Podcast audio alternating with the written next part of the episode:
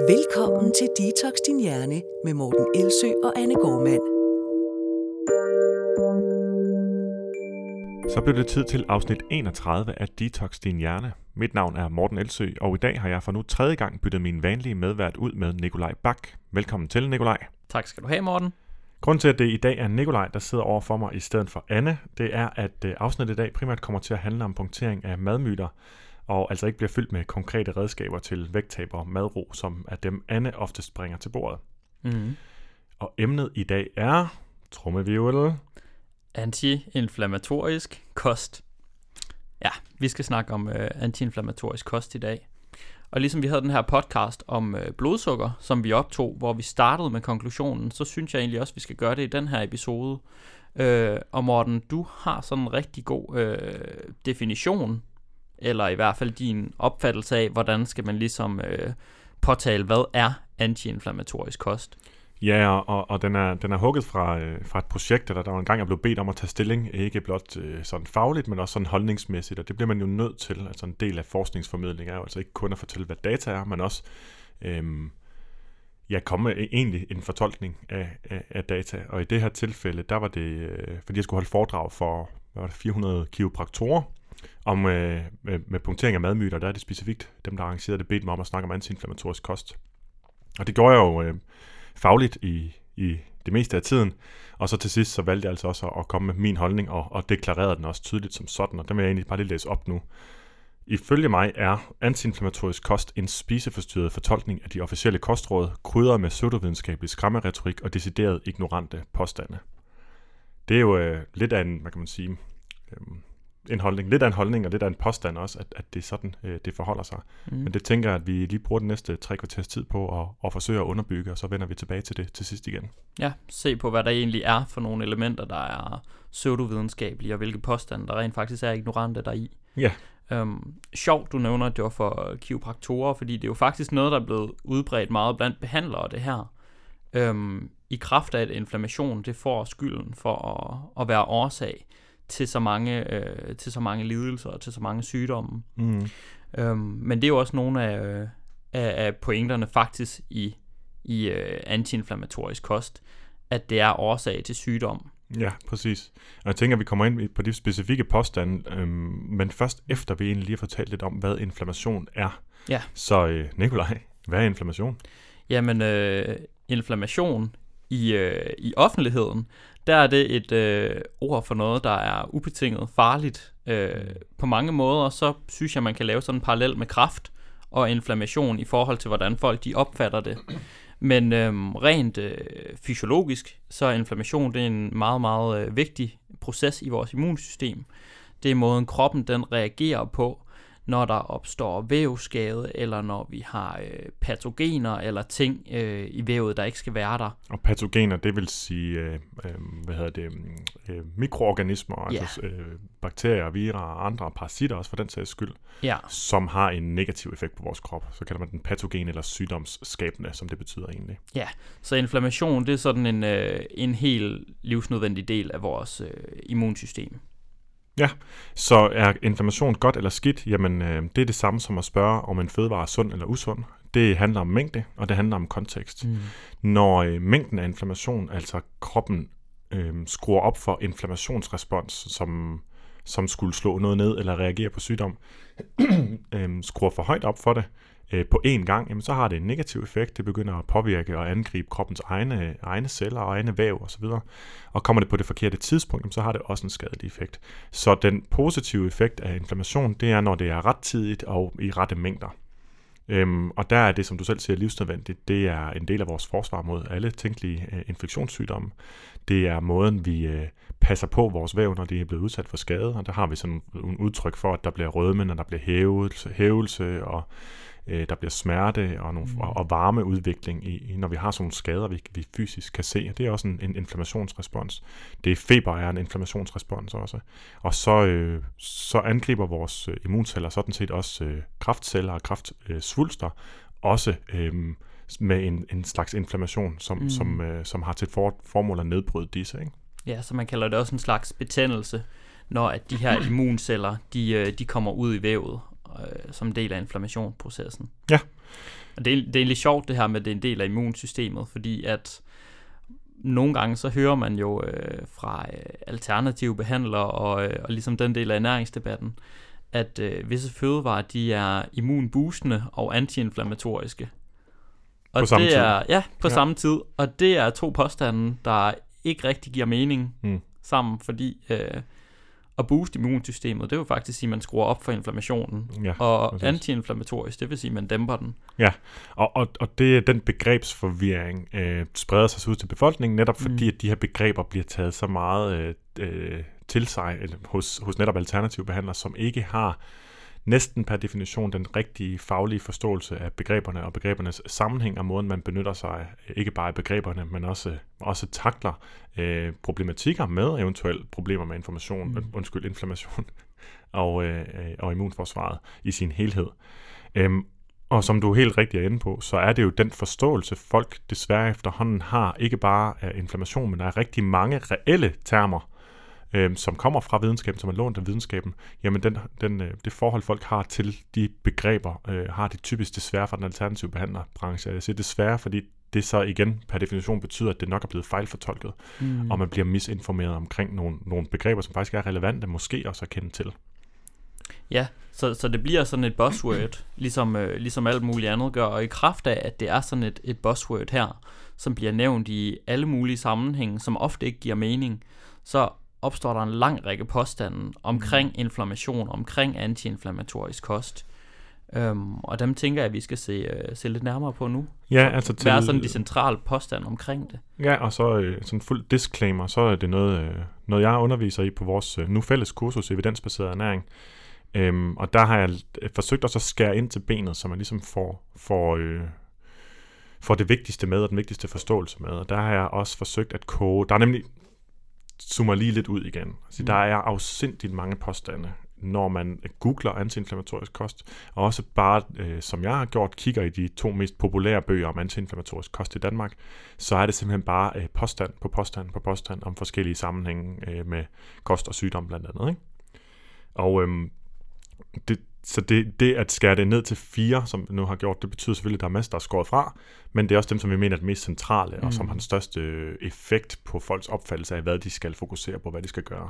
Det er jo i virkeligheden en, en rigtig smart måde at gøre et øh, koncept skudsikker på, ved at komme med et uendeligt hav af påstanden, ja. fordi det bliver næsten umuligt at skyde det hele ned med evidens, fordi det bare kræver så meget mere arbejde og, øh, og demontere misinformationen, end Mm. det tager at skyde alle de her forskellige øh, Ja, præcis. påstande Det, det har faktisk et, øh, et, et navn. Øh, den debatstrategi, som man kan kalde det, det hedder Gish Gallop.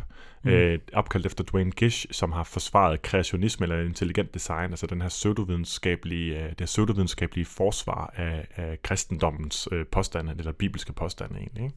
Og det, som han har gjort, eller der, det, som han gjorde meget, det var, at han kom netop med rigtig, rigtig, rigtig mange, ofte store påstande, som alle sammen var øh, til at modbevise. Men det er fuldstændig umuligt, når du står for en, på en scene for eksempel, og så bliver der leveret øh, 50 påstande, og så kommer fagpersonen og bliver spurgt, hvad synes du om det?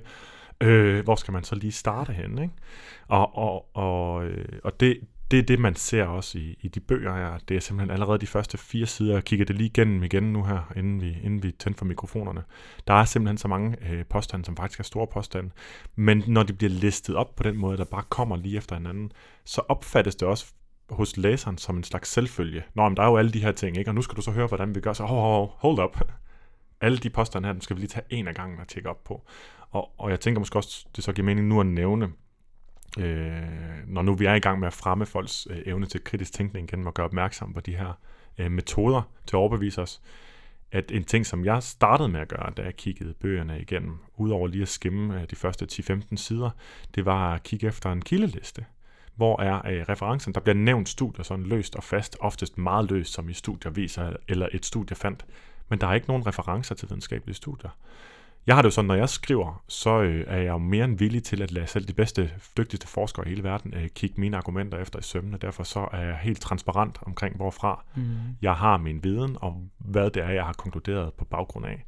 Øhm, og det synes jeg jo er øh, i sig selv er lidt et tegn på, at vi ikke er i gang med at læse om en videns- videnskabsbaseret kostform, når man ikke har, har underbygget sine argumenter med, med, med konkrete videnskabelige resultater. Enig. Allerede der er der et kritisk filter, der ligesom burde begynde at, at op, hvad hedder det, opfange noget. Ja, og, og det er klart, at hvis man ikke har lært, at man skal kigge efter det, hvilket langt de fleste ikke har, Præcis. jamen så vil man ikke lægge mærke til det. Det er også årsagen til, at vi overhovedet nævner det nu her. Det er ikke for at sige, øh, at, at, at læseren er dum for ikke at tjekke det. Det er for at sige, nu ved du, at du bør tjekke det. Ja. Øh, og det, det, det er rigtig vigtigt. Jeg har lige, jeg selv i gang med at skrive en bog, og snart færdig. Den skulle gerne udkomme her først i 5. Den handler overhovedet ikke om noget med det her. Men der har jeg altså insisteret på, også over for forlaget, jamen det kan godt være, at det her ikke er en videnskabelig artikel, men jeg kommer ikke til at skrive en påstand, øh, som ikke er velunderbygget, og jeg kommer ikke til at nævne studiet uden at linke til. Så det bliver altså med, på trods af, at det er en praktikerbog, hvis man kan sige det sådan, så er der altså kildehenvisninger på. Øh, og det er nødvendigt i dag, hvor der er sådan lidt en troværdighedskamp, i, og folk har, er så meget tvivl om, hvem de skal tro på, og folk er så forvirret. Ja, nej, men som du siger, der er jo, øh, det giver jo god mening, at langt de fleste ikke har sådan et kritisk filter her, fordi vi har jo slet ikke haft brug for det på samme måde, som vi har i dag. Mm-hmm. Simpelthen fordi der er så meget misinformation. Ja, det er en del af informationstidsalderen, mm. det er også, at vi har en misinformationstidsalder. Ja. Nu skal vi ligesom prøve at catch up med at få de redskaber, der skal til, øh, for rent faktisk at kunne, øh, jamen, kort sagt, vurdere, hvorvidt en påstand er sand eller falsk, især på sundhedsområdet, hvor det kan have store konsekvenser, hvis man tror på det forkerte. Mm. Det håber jeg selv sagt, øh, hvordan det kan det. Det var en fantastisk udenomsnak fra de her øh, fire punkter for centrale påstande. Ja. Skal vi prøve at vende tilbage til dem, eller havde du lige en pointe mere, Nicolaj? Nej, jeg synes, vi skal øh, vende tilbage til de fire påstande. Yes, den første påstand, øh, og det er jo altså selvfølgelig parafraseret, i, i og med at der er 100 påstande, så har jeg forsøgt at skære dem ind, og det vil sige, at jeg selv har formuleret de her påstande. Den første påstand er, inflammation driver alle dårligdomme, især moderne livsstilssygdomme.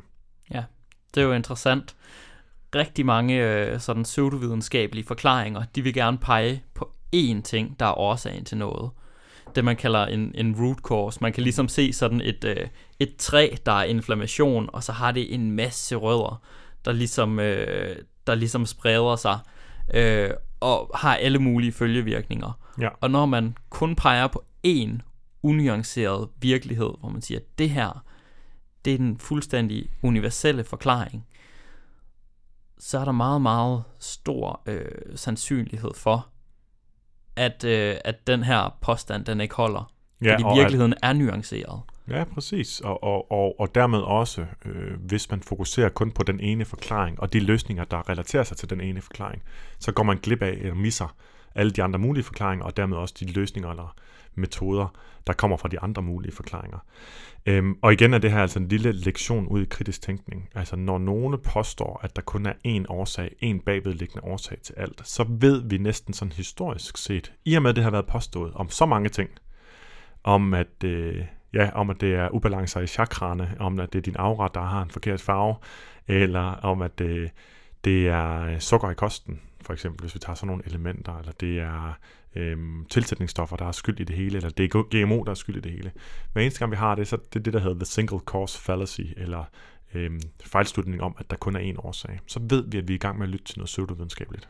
Ja. Det er simpelthen et tegn. Der har ikke været nogen, hvor man siger, at det her det er årsagen til alt, hvor det ikke har været en pseudovidenskabelig øh, agenda, der ligesom har været i gang. Hvis antiinflammatorisk kost det lige skulle være den der undtagelse, øhm, skal vi så prøve at se på rent, øh, rent teknisk, er der andre ting, der kan øh, forøge inflammation i kroppen til et uhensigtsmæssigt niveau. Ja. Udover kosten. Ja, altså det er jo så det, når, når du tænker i forhold til, øh, til kostens, altså at vi har zoomet ind på, det kun er kostens effekt ja, på det. Ja, det er det eneste, der har betydning. Ja, det kan man jo så sige, at allerede så ved vi, at der er nogle andre elementer, der har langt mere betydning. Mm. Vi ved, at øh, rygning har en kæmpe effekt, negativ effekt på vores Det kan også have en positiv effekt, det er faktisk lidt spøjst, at rygning kan sænke inflammation nogle steder og øge det andre steder, men samlet set fortæller det os jo så bare, at inflammation ikke nødvendigvis er et godt mål for helbred. Hvis vi kan have en rygning, som faktisk kan være antiinflammatorisk i nogle mm. situationer i forbindelse med tarmsygdomme, så vidt jeg ved, men det samtidig øh, slår 14.000 danskere ihjel om året, så er det måske ikke nok bare at kigge isoleret på en antiinflammatorisk effekt et sted. Men så derudover at øh, veje for meget, ja. og drevet specifikt af at have for meget fedt om, i og omkring organerne, øh, ja. det er meget proinflammatorisk. Øh, ja, så overvægt i sig selv er ikke nødvendigvis noget, der medfører inflammation. Øh, men hvis det bliver lagret øh, i musklerne eller mm. organerne eller de her steder, som vi ikke vil lagre fedt, så, så kan det have en, øh, en inflammatorisk effekt. Ja. Øh, sådan noget som dårlig søvn, stress mm. har også en, en stor øh, effekt på, øh, på inflammation i Ja, kroppen. kronisk stress, vil Ja. jeg mærke. Spidsbelastninger har ikke nogen negativ effekt. Nej, og øh, det kan også være, at vi skal vende tilbage til det. Der er jo også stor forskel på akutte øh, variationer i inflammation Ja. og kronisk inflammation. Ja, det er jo sådan et helt tema for sig selv i Ja. ja. fejllæsning af videnskab. Øh, hvordan folk, mm, typisk folk med en agenda for at skulle forklare et eller andet eller underbygge det med videnskab, øh, ja, fejlagtigt konkluderer øh, langtidseffekter på baggrund af akutstudier. Ja, der er vi jo også tilbage til vores blodsukker-episode faktisk, Ja. at man sætter, øh, sætter fuldstændig lighed mellem, hvad er effekterne af, øh, af et akut højt blodsukker, eller en akut blodsukkerstigning, mm. og Mhm. så kronisk højt blodsukker. Ja, Det er præcis. vidt forskelligt. Det er to vidt forskellige ting, som desværre bliver sidestillet. Nej, men hvis vi når tilbage hertil, inflammation driver alle dårligdomme, især moderne livsstilssygdomme, så kan vi sige, nej, det, det gør de ikke. Vi ved faktisk ikke, hvad årsagsvejen er, selv der, der hvor vi ved mest. Årsagsvejen er altså, hvorvidt A fører til B, eller B fører til A, eller måske at A fører til B og C, eller hvad det nu ellers kunne være. Mm. Øhm, så der er en, når vi har med folk, med, når vi måler på folk med livsstilssygdomme, altså metabolisk syndrom, som, som en ligesom paraply over, over flere af dem, men ellers type 2 diabetes og øhm, øh, hvad hedder det, forhøjet blodtryk osv., så, så vil vi typisk se en forhøjet, en, øh, forhøjet markør for informationer, og de hedder noget forskelligt, og det, det er der slet ikke nogen grund til at lære, men det er sådan nogle buzzwords eller fagtermer, som ikke fagpersoner ofte vil, vil bringe i spil. Øhm, altså de her forskellige markører for information. Øhm, så vi kan ikke sige, der er ikke lavet en klar årsagsvej fra, at man får inflammation, og så bliver man, får man fedt omkring organerne, eller man får inflammation, og så får man type 2 diabetes, eller man får inflammation, og så får man blod, øh, forhøjet blodtryk. Nej, det vi kan se, det er, at det, der også er forhøjet det, man kalder sådan kronisk low-grade inflammation i baggrunden. Og det kan lige så godt være en effekt, i stedet for en årsag, altså noget, der er forårsaget, og det ved vi faktisk også, at det er i mange tilfælde. Så det er altså forkert at påstå, at inflammation er årsagen til al dårligdom, men det er en smart fortælling, som Mm. bare lige bliver smidt ind i starten af sådan en bog, og som en præmis, vi bare lige accepterer i farten, og så kommer alle løsningerne efterfølgende. Så vil jeg altså bare lige mane til besindighed og sige, nej, selv den påstand er faktisk forkert. Ja. Og vi kan også se, at det modsatte faktisk i nogle kontekster øh, gør sig gældende. Altså at lav inflammation, for lav inflammation, det kan faktisk også være årsag til sygdom. Så for eksempel øh, i organtransplantation, hvor man er nødt til at give nogle medicamenter, der øh, sænker immunforsvaret og dæmper inflammationen, simpelthen for at kroppen ikke skal, skal angribe de her nye organer. Der ser man også en større risiko for, øh, for at udvikle kræft, simpelthen fordi at et, et normalt inflammationsniveau, det er også noget af det, der beskytter os mod de celleforandringer, der, øh, der kan føre til kræft. Og der kan man jo sige, at uh, hashtag balance lige pludselig bliver rigtig, rigtig relevant, fordi uh, det er ikke enten skal man ikke have nogen inflammation, eller for meget inflammation, når man skal netop lige, lige præcis finde det helt rigtige Mm. uh, sted. Og det med at gå antiinflammatorisk til værks, uden at have afdækket, om du har et for aktivt øh, immunsystem, eller har overhovedet kronisk low-grade uh, inflammation, jamen det vil være en dårlig idé, for hvis det nu altså er i balance på nuværende tidspunkt, så er spørgsmålet, altså så vil du, så vil du gøre skade, hvis du, hvis du, ja. hvis du øger det eller sænker det, ikke? Øhm, så det er også sådan en lidt øh, skyde øh, med spredhavl i blinde overhovedet at gå, i- gå, gå i gang med en antiinflammatorisk kost, medmindre du er meget sikker på, at der er en inflammationstilstand, som er drivkraften bag, hvad end det er, du Ja. ja. oplever. Det vender vi lige tilbage til, for det Ja. betyder absolut ikke, at det så er et argument for overhovedet at spise antiinflammatorisk. Den næste påstand er lidt mere sådan simpel eller kost øhm, fokuseret. Det er sådan noget som sukker og sødemidler og farvestoffer øger inflammation. Alt, der er sådan lidt kunstigt eller unaturligt, kunne man også øh, tage ind under den her paraply. Ja. Øhm, det er sådan nogle vage definitioner. Mm. Øh, I hvert fald, når vi snakker om sådan noget som kunstige sødemidler og farvestoffer og e-numre osv. osv. Øh, sukker har vi jo skrevet et langt blogindlæg. Det er nok nærmere en, øh, en artikel med rigtig mange videnskabelige referencer om. Ja, Øhm, hvor vi blandt andet også ser videre på, eller ser nærmere på, jamen er sukker, øh, er det inflammatorisk? mm. Og igen, det, det er det ikke i, øh, i moderate mængder. Man kan faktisk spise rigtig meget sukker, før man, man ser en effekt på inflammation, og den kan også være drevet af, at man let kommer til at spise for mange kalorier, når man spiser så meget sukker. Ja, man kan sige, hvis der skulle være en akut effekt, så skal man huske på, at så skal du lave en kontrol, hvor du gør det samme med øh, andre kalorier, fordi tit så har vi mm. en Mhm. akut respons på at have spist noget, og det vil sige, at den skruer op og ned for alle mulige processer, fordi hele vores krop ændrer fokus fra at jage mad til at lære mad, hvis man kan sige det sådan, ikke? Og, og, og det kan have en eller anden øh, effekt. Hvis man ser en, en, en inflammationsstigning i forbindelse med sukker, så vil det ikke være sukkerindtagelse, men kronisk forhøjet blodsukker. Og så er vi tilbage til, at de to ting har ikke en skid med hinanden at gøre. Kronisk forhøjet blodsukker, det er definitionen på insulinresistens, eller det er et, en markør for insulinresistens. Øh, og det er en sygdom, som, som altså også kan hænge sammen med inflammation. Øhm, nu, det det jeg også ser, når jeg ser den liste sukker, sødemidler, farvestoffer og inflammation, så tænker jeg, ah, the usual suspects. Altså det er øh, meget tydeligt, at, at man har valgt, og jeg tror faktisk, vi tager lidt på forskud, hvad vi egentlig havde planlagt at tage lidt senere, men når, når man laver, øh, som, som man i alle moderne kostreligioner, herunder også antiinflammatorisk kost gør, laver sådan nogle lister med ting, man overhovedet ikke skal spise, og ting, man skal spise meget mere af. Øhm, så øh, er de meget sjældent videnskabeligt orienteret, og man kan så også bare sådan igen lure, i hvert fald hvis man har, har de briller på, eller arbejder med det, ligesom vi gør, jamen her har de simpelthen bare valgt nogle ting, som de ved, folk heller ikke kan lide. Ja. Ja, Eller som ved, folk stemmer som usunde. Ikke? ja som for- også er blevet sådan nogle buzzwords. Ja, Gluten kunne også køre, høre under her. Øhm, jeg tænkte, vi måske kunne tage et par stykker af dem. Nu er det selvfølgelig, ja. jo, der er lige her. I en af de bøger, jeg har kigget i, øhm, der står der så noget, der er en kategori, der hedder smid ud, og så er alt med rødt, morgenmadsprodukter. Og så er det første argument, der, at det får dit blodsukker til at stige kraftigt allerede fra morgenstunden. Øh, og så kommer der en øh, forklaring, som ikke rigtig er en forklaring. Det er bare flere påstande om, at. Ja. det skal det i øvrigt ikke, og det er dumt, hvis det gør det, og det skal det ikke, og det er dumt, hvis det gør det. Men der står intet om, at det rent faktisk har en inflammatorisk effekt, eller noget underbyggende evidens for det. Det samme med hvidt, mel, pasta og spaghetti. Jamen, det giver god mening i de her dage, hvor alle er enige om, at vi skal holde os for sådan nogle ting, så kan man selvfølgelig smide det på sin liste, uden reelt at argumentere for, hvorfor. Øh, brød, knækbrød og småkager. Øhm, ja, jeg ved ikke, hvorfor det skal være der. Ketchup, som er fyldt med sukker, og det igen, så er det som om, det er et argument. Ja. Ketchup er for øvrigt ikke fyldt med sukker. Nej, det er det faktisk ikke. Det er fyldt med tomat. Ja. Og så er der lidt øh, sukker og lidt eddike og nogle, nogle krydderier deri. Ikke? Og så er det relativt kalorielet Ja, i forhold til mange andre dressinger. vi bruger det i. Ja, og så især, hvis vi sammenligner med andre dressingformer. Mm. Men, men det er sådan nogle reelle ting, vi kan vurdere fødevarer ud fra. Vi kan ikke vurdere det ud fra inflammationer. Her er det slet ikke testet. Det er ikke, det er ikke sådan, der står, der er lavet et studie, der ser, der tester vores inflammatoriske respons på ketchup. Det er der ikke, så vi kan ikke påstå, at det er proinflammatorisk. Og det er jo også morgenmadsprodukter. Det kan, det kan være mange ting. Kunstige sødemidler kan være rigtig mange ting. Farvestoffer kan være rigtig mange ting. Man laver bare sådan nogle paraplybetegnelser, og så Ja. siger man, det her, det er forbudt. Yes. Og så, øh, så, så, så læner det sig rigtig meget op, at det minder mig så meget om dengang, jeg læste om og var fascineret af øh, stenalderkost, før jeg var Mm. ernæringsfagligt uddannet. Så står der sådan noget færdiglavede dressinger, skal vi også smide ud. Der som regel er baseret på dårlige omega-6-olier. Lav i stedet dine egne dressinger, hvilket er super enkelt. Okay, så nu skal vi til at skrue op for besværet. Nu skal vi til at Ja. lave tingene fra bunden. Vi kan ikke stole på ting, som andre har lavet. Sådan Ja. hele den, øhm, øhm, ja, hvad kalder man det? Måde, måde at tænke på, ikke? Ja, og det er for øvrigt let for dig at gøre det her. Hvis du ikke bare kan følge den her kost, så, øh, så er du doven. Det er nemt. Ja, og der står også, at færdigretter er in- er inflammatorisk mad, så det batter.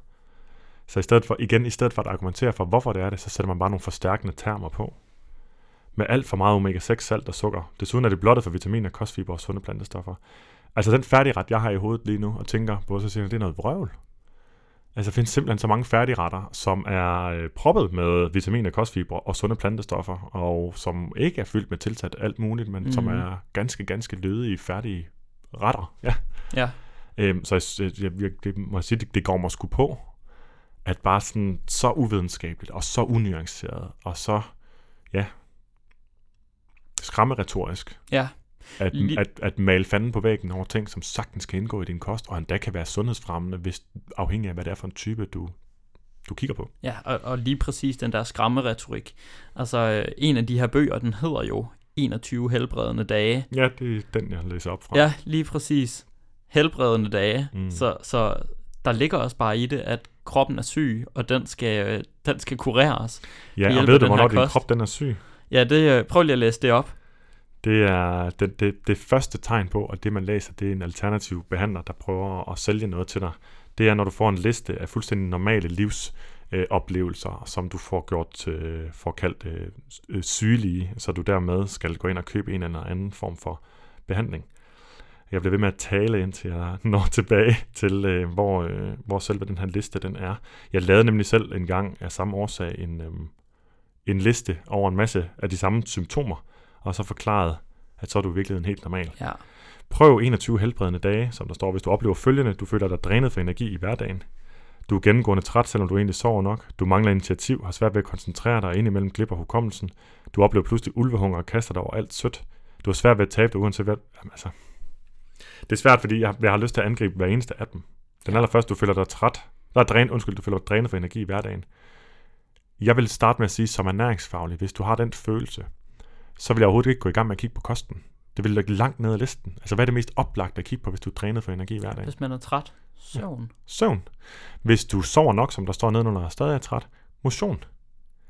Øh, det kan også være, at øh, du har det psykisk dårligt. Det kan være, at du har en depression. Det kan være, at der er noget mening, der skal ind i, i dit liv og noget velvære.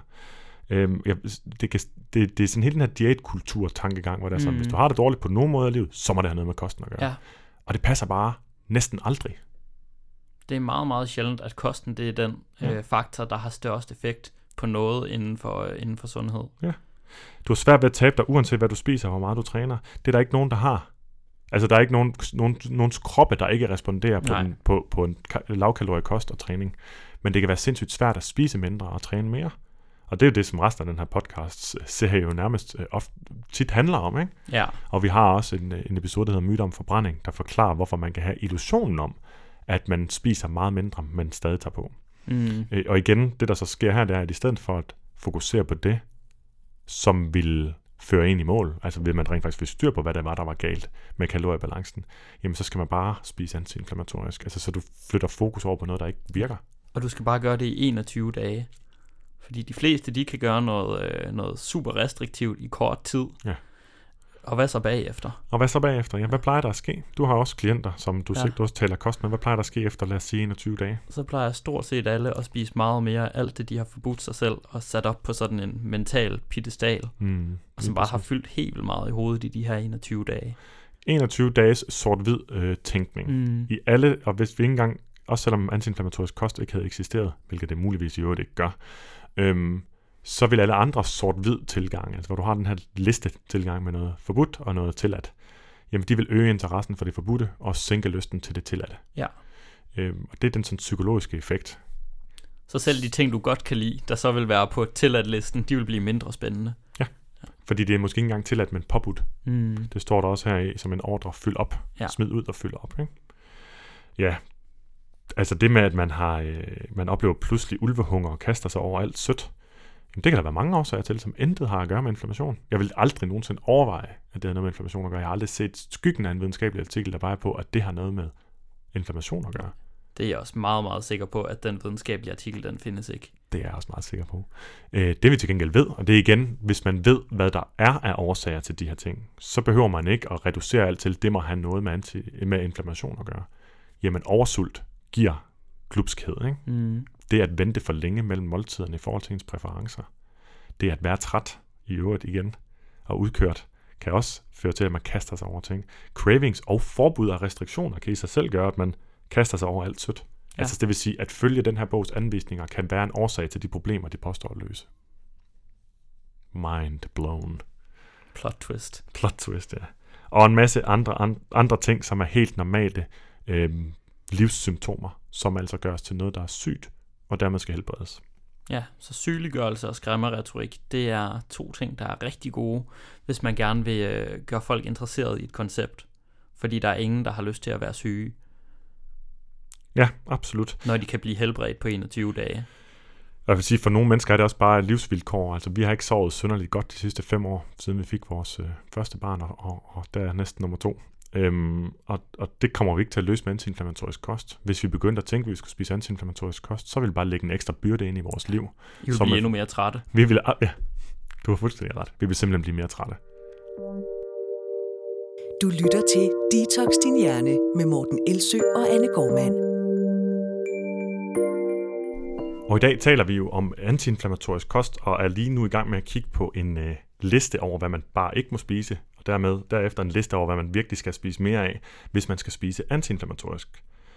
Og øh, vi har været omkring det forskelligt. Jeg hopper lidt videre og kigger ned på lightprodukter, som jo også var en af de centrale påstande, at vi skulle holde os fra sådan noget.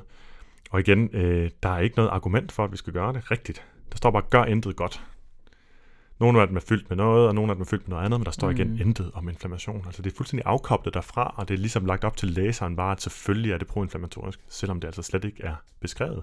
Og igen sådan en øh, samlebetegnelse. Hvad er light-produkter? Er det skummemælk? Er det øh, light sodavand? Altså, hvad er det? Det er i hvert fald også øh, noget med kunstige stoffer i. Mm. Puha, kunstige stoffer, det ved vi ikke, hvad er. Det ved vi jo selvfølgelig godt. Alle fagpersoner ved godt, hvad det er for nogle stoffer, man taler om her. Det er derfor, jeg, jeg, synes, jeg synes, det bliver ekstremt usagligt, når man bare siger kunstige stoffer, som sødemidler, konserveringsmidler, smagsstoffer, tilsætningsstoffer. Det er generelt noget skidt, står der. Ja, Jeg- jeg det for- var en, jeg er det var en faktisk meget forbløffet. videnskabelig betegnelse. Jeg er faktisk lidt forbløffet over, at man kan få, få sig til, som, nu er det jo, var det jo ikke lige planlagt, at vi ville nævne, hvad det var for en bog, men nu er det jo altså en læge, der blandt andet står bag, og jeg synes, det er mm. underligt at, at skrive det på den måde, for det virker så usagligt. Og så kommer ikke nogen argumenter for, hvorfor du skal gøre det. Du stopper ud med alle dine Diet, Light, Max og andre sukkerfrie produkter. Hvorfor? Det får vi ikke noget videre om. Og så var der en lige en ting mere, som jeg tænkte, øh, lige ligger lige jeg lægger det over til dig. Vi skal også undgå almindeligt kogesalt. Prøv i stedet havsalt eller Himalaya-salt, som indeholder mange mineraler. Ja. Det er altså noget vrøvl, der skærer, øh, skærer mig i øh, ørerne. Også fordi, at almindeligt jodberiget salt, det er jo faktisk noget af det, som, øh, som bidrager med et mineral, som mange er i underskud af, eller har været, øh, netop indtil vi lavede den her jodberigelse af, af salt. Ja. Det var noget af det, vi faktisk skrev om på, øh, på kandidaten på studiet. Det er faktisk indregnet i, at danskernes kostvaner skal indeholde en vis mængde normal salt, ikke ja. noget eksotisk salt, fordi så ved vi, at danskerne får jod nok for at forebygge stroma. Ja, sådan øh, tilstanden i, øh, i skjoldbruskkirtlen. Ja. Ja. Lige præcis. Og der er faktisk lige kommet nye regler for, at der skal, øh, øh, Fødevarestyrelsen offentliggjorde det her i slutningen af 19, tror jeg, at der faktisk skal tilsættes mere øh, jod til, til salt, for, fordi man kan se, at der faktisk er nogen, der stadigvæk ikke får nok, og den bedste, nemmeste måde at sikre den sundhedsmæssige ulighed i samfundet, det er ved at, ved at tilføje mere derfra. Ja, til, tilføje mere jod til salt og brød. Og igen kan man altså meget hurtigt høre øh, forfatternes bias her, som det hedder, forudindtaget holdninger. Og det er sådan noget pro-naturlighed og anti-kunstigt. Og, og af en eller anden grund, så synes de, at Himalaya-salt er mindre kunstigt og dermed bedre. Ja. Øhm, så der er altså intet videnskabeligt bag de her påstande. Så er spørgsmålet, hvad vi så skal fylde op, og det går vi altså ikke lige så grundigt i gang med, så jeg prøver bare lige at læse relativt hurtigt, Mm. og så tager vi lige og takler det derefter. Du skal fylde op med aprikoser og ahornsirup og agavesirup, bouillon, brudtrunk, det er åbenbart en mælkesyrgadet korndrik, og, som skulle være fantastisk for tarmbakterierne, og den udtales sikkert på en anden måde. Selvfølgelig. Brune ris, også selvom det er dem, der indeholder mest kraftfremkaldende uorganisk arsen. Ja. Øh, cashewnødder, cayennepeber, chiafrø, dadler, dupuy og beluga-linser, eddike, gurjibær, grøntsagssaft, gurkemeje, havsalt, hirse, hvedekim, hørfrø, koldpresset olier, kokosfedt, kutsu, loppefrø, mayonnaise, mælk, peber, rismel, røde ris, sennep, sesamolie, shoitaramari, jeg ved ikke, hvad det er, og tahin og tisselolie og quinoa, yoghurt og æg. Og det jeg tænker her, det er, det var da utroligt så komplekst, man kunne gøre det, at spise sundt. Mm. Jeg spiser meget få af de ting, der er her på, og, og trives ganske glimrende. Det er selvfølgelig anekdotisk, men jeg vil også sige, ja, hvad tænker du, når du hører sådan en liste? Jamen, jeg tænker fuldstændig det samme.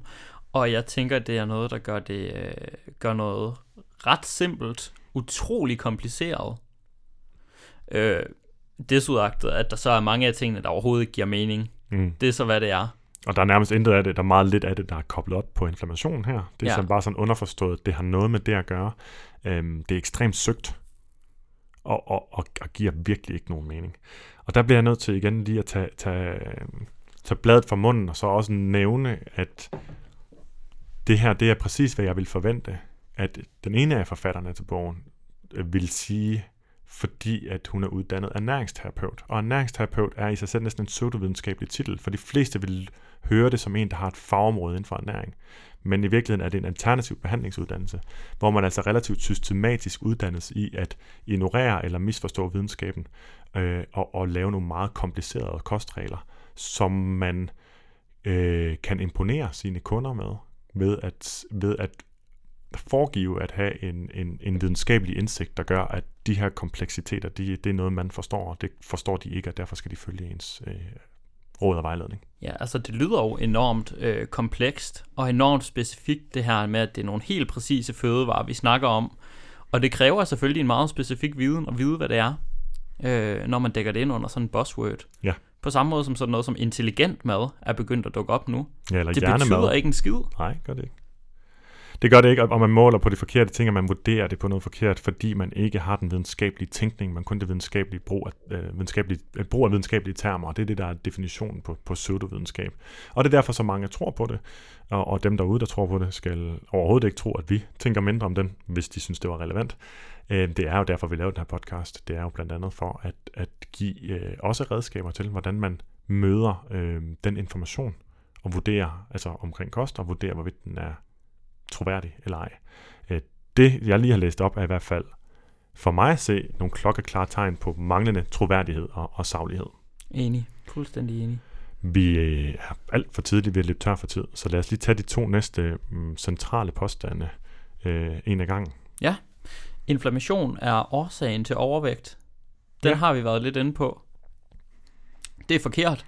Det er det. Øhm, inflammation kan være en følgevirkning til overvægt, hvis man har meget fedtlagring i, øh, i de indre organer, Ja. eller i muskelvævet, altså de steder, hvor der ikke skal lagres fedt. Ja. Men inflammation giver ikke overvægt. Nej. Inflammation gør ikke, at man lagrer kalorier lige pludselig ud af det blå. Mm. Det giver ingen mening. Nej, og, og, og det er igen, når man den bedste kur mod den slags misinformation, det er at vide, hvordan tingene i virkeligheden hænger sammen. Yes. Og årsagen til overvægt er noget af det, vi ved allermest om ernæringsteknisk, og blandt øh, samtlige fagpersoner i verden vil nok finde en, en, en, en rystende klar konsensus. Årsag til overvægt er, at vi er i kronisk kalorieoverskud, primært fordi vi spiser for meget. Øhm, og hvis vi ikke erkender den sandhed, men hopper fra andre fra forklaringsmekanisme til forklaringsmekanisme, så vil vi også hoppe fra ubrugelig løsning til ubrugelig løsning. Mm. Fordi det der jo så er den fjerde centrale påstand, det er, at når inflammation er årsagen til overvægt, jeg understreger lige, det er det ikke, så må vægttab også kræve en antiinflammatorisk kost. Nej, vægttab kræver én ting, og udelukkende én ting. Kræver kalorieunderskud.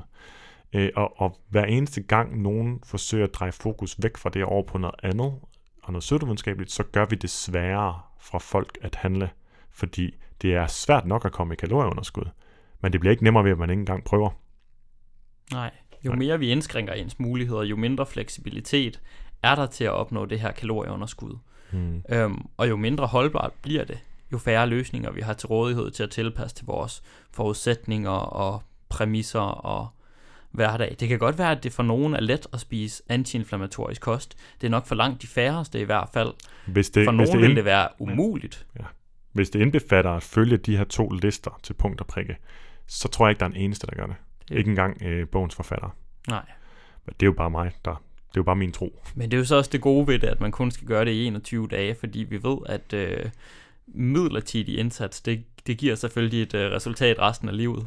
Og det var Nikolajs øh, sarkasme, I hørte der, fordi øh, det er jo et kæmpe problem i det hele taget, at få forstærket ideen om, at kortvarige, kortvarige interventioner, som måske, måske ikke er øh, eksempler på sundere livsstil, end dem man i forvejen øh, lever, øh, at det skulle have et langvarige resultater for vores sundhed eller effekter derpå.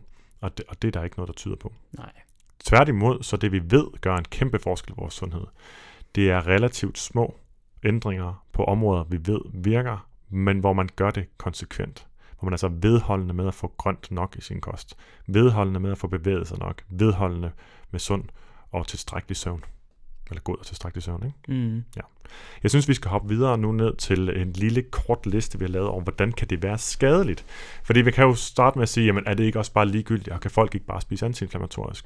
Jeg vil sige, at vi allerede har øh, af flere omgange nævnt, hvordan det kan være med til at flytte fokus. Og det er jo virkelig måske det største. Det er, at det at fokusere på inflammation, uden at vide, om det overhovedet er et problem for en, og dermed også på antiinflammatorisk kost, det vil typisk betyde, at man flytter fokus fra noget, der virker, til noget, der ikke virker, og man bruger ekstremt meget energi på det. Ja, altså vi har kun et begrænset mentalt fokus og en vis mental båndbredde. Det er ikke sådan en uendelig ressource, vi kan bruge. Og lige så snart vi flytter et stort fokus over på nogle små detaljer, jamen så er det klart, så er der noget af, noget af det store, der rent faktisk har en betydning. Mm. Det får mindre fokus. Det er et kæmpe problem. Jeg er generelt af den holdning, og det er, øh, jeg har ikke fået skrevet en artikel om det endnu, men nu, nu siger jeg det så her, at øh, hvis ens sundhedsformidling eller sundhedsjournalistik skal være sundhedsfremmende, så har den en opgave og kun en opgave. Og det er, at den, den altid hjælper folk til at fokusere på de få ting, vi ved har en stor positiv effekt. Mm. Alt andet end det vil være sundhedsskadelig øh, formidling øh, i min optik. Og jeg synes også, at hver gang man så kommunikerer omkring noget, der er små nørdede detaljer, eller, eller hvad vi nu har at gøre med ernæringstekniske ting, så har man også en, øh, et ansvar for at sige, det her, det er ikke det vigtige. Mm. Fordi der er alle mulige ting, der kan have en effekt. Ja. Men få ting har en stor effekt, og så er mm. der alt muligt andet, der i høj grad er støj, som kun påvirker en lille smule, eller overhovedet ikke. Ja, og støj, det er også lidt et statistisk begreb, at nogle gange så får man nogle udsving i studier, hvor det ser ud som om noget kan være vigtigt. Men når udsvingen ikke er særlig store, så er der risiko for, at det altså bare er måleusikkerheder, øhm, analyseusikkerheder og alt muligt teknisk. Så de, de her små ting og små udfald, dem gør vi ikke meget ved. Især ikke før der er styr på de store ting at der vil altid være sådan en hierarki over ting, man sætter ind. Det vender vi lige tilbage til. Mm. Øh, sætter ind overfor, det vender vi tilbage til, det et, et andet problem, det er også, at det, det flytter fokus fra det, der er meningsfuldt for en. Øh, og når vi ligesom siger meningsfuldt i den her sammenhæng, jamen så kan man sige, det, det diætkulturen gør øh, med alle de her forskellige slankekurer, vi har, det er, at den fortæller dig, hvad der er vigtigt. Det er det her, dit liv skal være optaget af det at føle sig den antiinflammatorisk kost her, at gå så meget op i, hvad er det, man spiser, det er noget, der kommer til at fylde enormt meget, også i ens identitet faktisk. Så i stedet for at lade det være op til den enkelte, hvad skal være meningsfuldt for mig, hvad er vigtigt for mig, så prøver man at, at proppe en eller anden... Øh, en eller anden mening med deres liv ned over dem og fortælle dem, det her det er vigtigt for dig. Ja, det er det store og, kunststykke fra diætindustrien, det er, at de faktisk har været med til at forme en kultur, hvor folk øh, tror, at det er kosten, de skal fokusere på lige meget hvad, hvilket gør den meget, meget købevillige, og dermed gør diætindustrien til en af de største industrier i, i verden. Det er det ikke. Der er selvfølgelig olie og kaffe og ting og sager, men altså diætindustrien er kæmpe, kæmpe, kæmpe stor, med alle sine forskellige facetter. Og altså den, som er et, et produkt af, at, eller som, som skaber behovet selv ved netop at fortælle os, hvad der giver mening at fokusere ja. på. Der vil jeg sige, at der er ikke en eneste øh, psykolog eller øh, lykkeforsker øh, et noget sted i verden, tror jeg på, eller tror jeg i hvert fald, jeg har ikke stødt på det endnu, som mener, at vi bliver lykkeligere af at fokusere mere på kostens detaljer. Øh, når vi snakker om, hvad der, hvad der skaber et godt liv for os, så er det for eksempel at, øh, at finde ud af, hvilke, hvad der er vigtigt for os, hvilke værdier vi selv har, hvad der giver mening i vores liv, og at handle efter den mening, og handle ud fra vores egen mening og vores egne værdier. Øh, og lige præcis øh, det modsatte af det, det er at konstant lede efter, hvad er nu på mode at spise? Det vil ja. at være at handle efter andres værdier, og faktisk bare i virkeligheden efter firmaers øh, behov for at tjene øh, de penge, som du ligger, med, ligger øh, og har i lommen, kan man sige. Ja.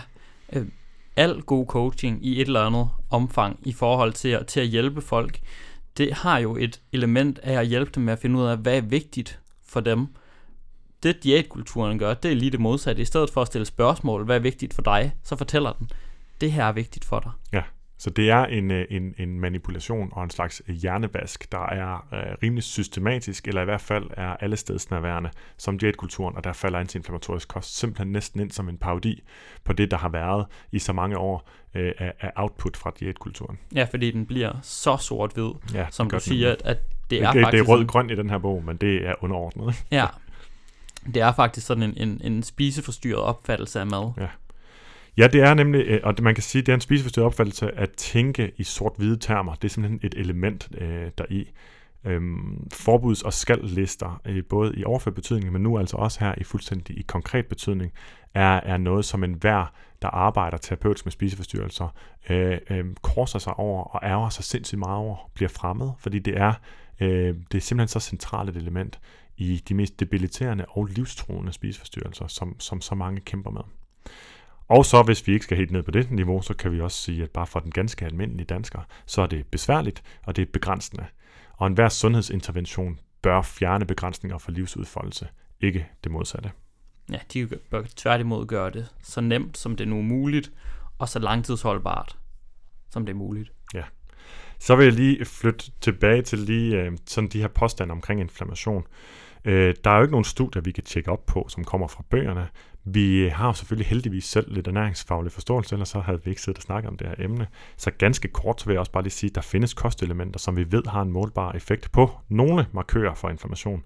Øh, fiskeolie er noget af det, der er mest velundersøgt.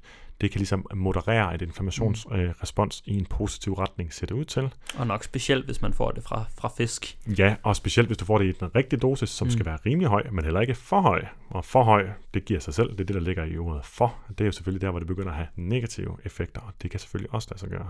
Så er der måske noget antiinflammatorisk respons på øh, i hvert fald isolerede stoffer fra ingefær øh, og gurkemeje. Øh, det betyder ikke, at de kommer til at hjælpe på dine skuldersmerter. Øh, nødvendigvis, det betyder heller ikke, at de kommer til at have en effekt på livsstilssygdomme. Det er der altså heller ikke noget nødvendigvis, der tyder på. I hvert fald ikke i en grad, der kommer i nærheden af, hvad vi ved, der virker. Og det er det, der så typisk sker. For hvad virker mod livsstilssygdomme? Jamen, det gør øh, fysisk aktivitet. Ja. Det gør ikke at ryge. Øhm, det gør at sove nok. Ikke at have en kronisk stresset hverdag. Og generelt det at, at, at leve på en måde, der er meningsfuld for en. Det gør også en kæmpe forskel. Og så den sidste ting, som vi jo heller ikke skal være bange for at nævne, jamen det gør et vægttab. Et vægttab er meget, meget antiinflammatorisk. Mm. Hvis ens kilo sidder inde omkring organer. Der vil jeg så jo lige sige, hvis man har meget fedt omkring organerne, og begynder at dyrke meget mere motion, og man ikke ser, at man taber sig på vægten, så kan jeg love jer for, at det er sundhedsfremmende. Yes. Og det er det blandt andet, fordi noget af det første fedt, man begynder at tage, tage fra øh, som brændstof til, til kroppens fysiske aktivitet, når man øger denne. Det er fedtet netop ind omkring organerne. Ja, selv så, uden vægttab, så taber man faktisk fedt omkring organerne. Yes, motion er... Øh, mange på bedre ord, udrensende, øhm, apropos vores øh, seneste podcast også om detox. Yes. Øh, pointen med at nævne, hvilke andre ting, der skal, der skal bør gå forud, det er, at det koster typisk det sidste, man bør kigge på, når man har brug for at dæmpe inflammation. Og hvis man kigger på kosten, så er der kun ganske få ting, man behøver at være bekymret for. Ja, vi har faktisk øh, opsummeret fire antiinflammatoriske kostråd for dig, der gerne vil spise antiinflammatorisk derude. Ja. Skal vi, øh, skal vi læse dem op? Ja, det første er tredelt, og det tænker jeg lige, jeg tager, så kan du tage det mm. næste. Det første, det lyder spis. Øh, det er noget, ja, noget, der er meget relevant i forhold til inflammationer. Ikke? Spis varieret, ikke for meget at være fysisk aktiv. Så tænker vi ligesom at få det vigtigste med. Mm. Så har vi også øh, fundet frem til spis frugt og mange grøntsager. Ja, og så i relation til omega-3 øh, så synes vi også, at øh, studierne egentlig peger mest, øh, øh, mest på, at det giver mening at spise mere fisk, og især mest, øh, mere, mere fed fisk. Og så som øh, det sidste antiinflammatoriske kostråd, så er det nok også en god idé at prøve at vælge fuldkorn. Simpelthen fordi, at øh, kostfibrenes effekt på, på tarmfloraen, det ser generelt ud til at have en, en gavnlig effekt på inflammation. Ja. Og dig derude, som uh, måske har læst ernæring eller bare er interesseret i det emne, vil måske have genkendt det her som de fire første officielle kostråd. Og øh, dermed er vi nået tilbage til start, for der påstod vi jo netop, at antiinflammatorisk kost er øh, en spiseforstyrret uh, version af øh, de officielle kostråd, komplet desværre med, med skræmme, pseudovidenskabelig øh, skræmmeretorik og deslige. Det øh, mener jeg, at vi har argumenteret fyldesgørende for her. Øh, I forhold til de fire kostråd, så er der måske det her ekstra, som kunne, have, kunne være, at man kan overveje at spise øh, flere nødder, som generelt ser ud til at være sundhedsfremmende, selvfølgelig gerne, hvor man spiser det i stedet for noget andet, og eventuelt tage et tilskud af fiskeolie, og eventuelt et D-vitamin tilskud om vinteren det er altså ikke en øh, 3-4 sider lang liste. Det er øh, halvdelen knap af de officielle kostråd, plus et tilskud eller to. Ja. Så er du helt på den sikre side og behøver aldrig nogensinde tænke over antiinflammatorisk kost igen. Og man kan sagtens starte med det første af rådene. Ja. Og også gerne starte med motion, rygning, eller fraværet af rygning i hvert fald. Øhm, og også at, at sørge for at se på sin søvn og, og hvor stresset man er i hverdagen. Ja, og øh, Dermed opfylder vi også vores eget krav til sundhedsfremmende sundhedskommunikation, nemlig hjælper dig til at fokusere på det, der er vigtigt, og det vi ved gør en stor forskel. Nikolaj, øh, tusind tak, fordi du kom i dag. Tak, fordi jeg måtte være med. Jeg, det er altid en fornøjelse. Det er også en fornøjelse at have dig på besøg. Og øh, jeg øh, smider øh, øh show notes ind på detoxdinhjerne.dk, og vi sætter selvfølgelig altid pris på en anmeldelse i iTunes. Øh, især Anne Gormand nyder virkelig at læse den, så derfor så vil jeg lige opfordre til, at hvis du har noget godt på hjerte, så lever det endelig derinde. Øh, og øh, ellers vil jeg bare nå at sige tak til alle jer, der lyttede med.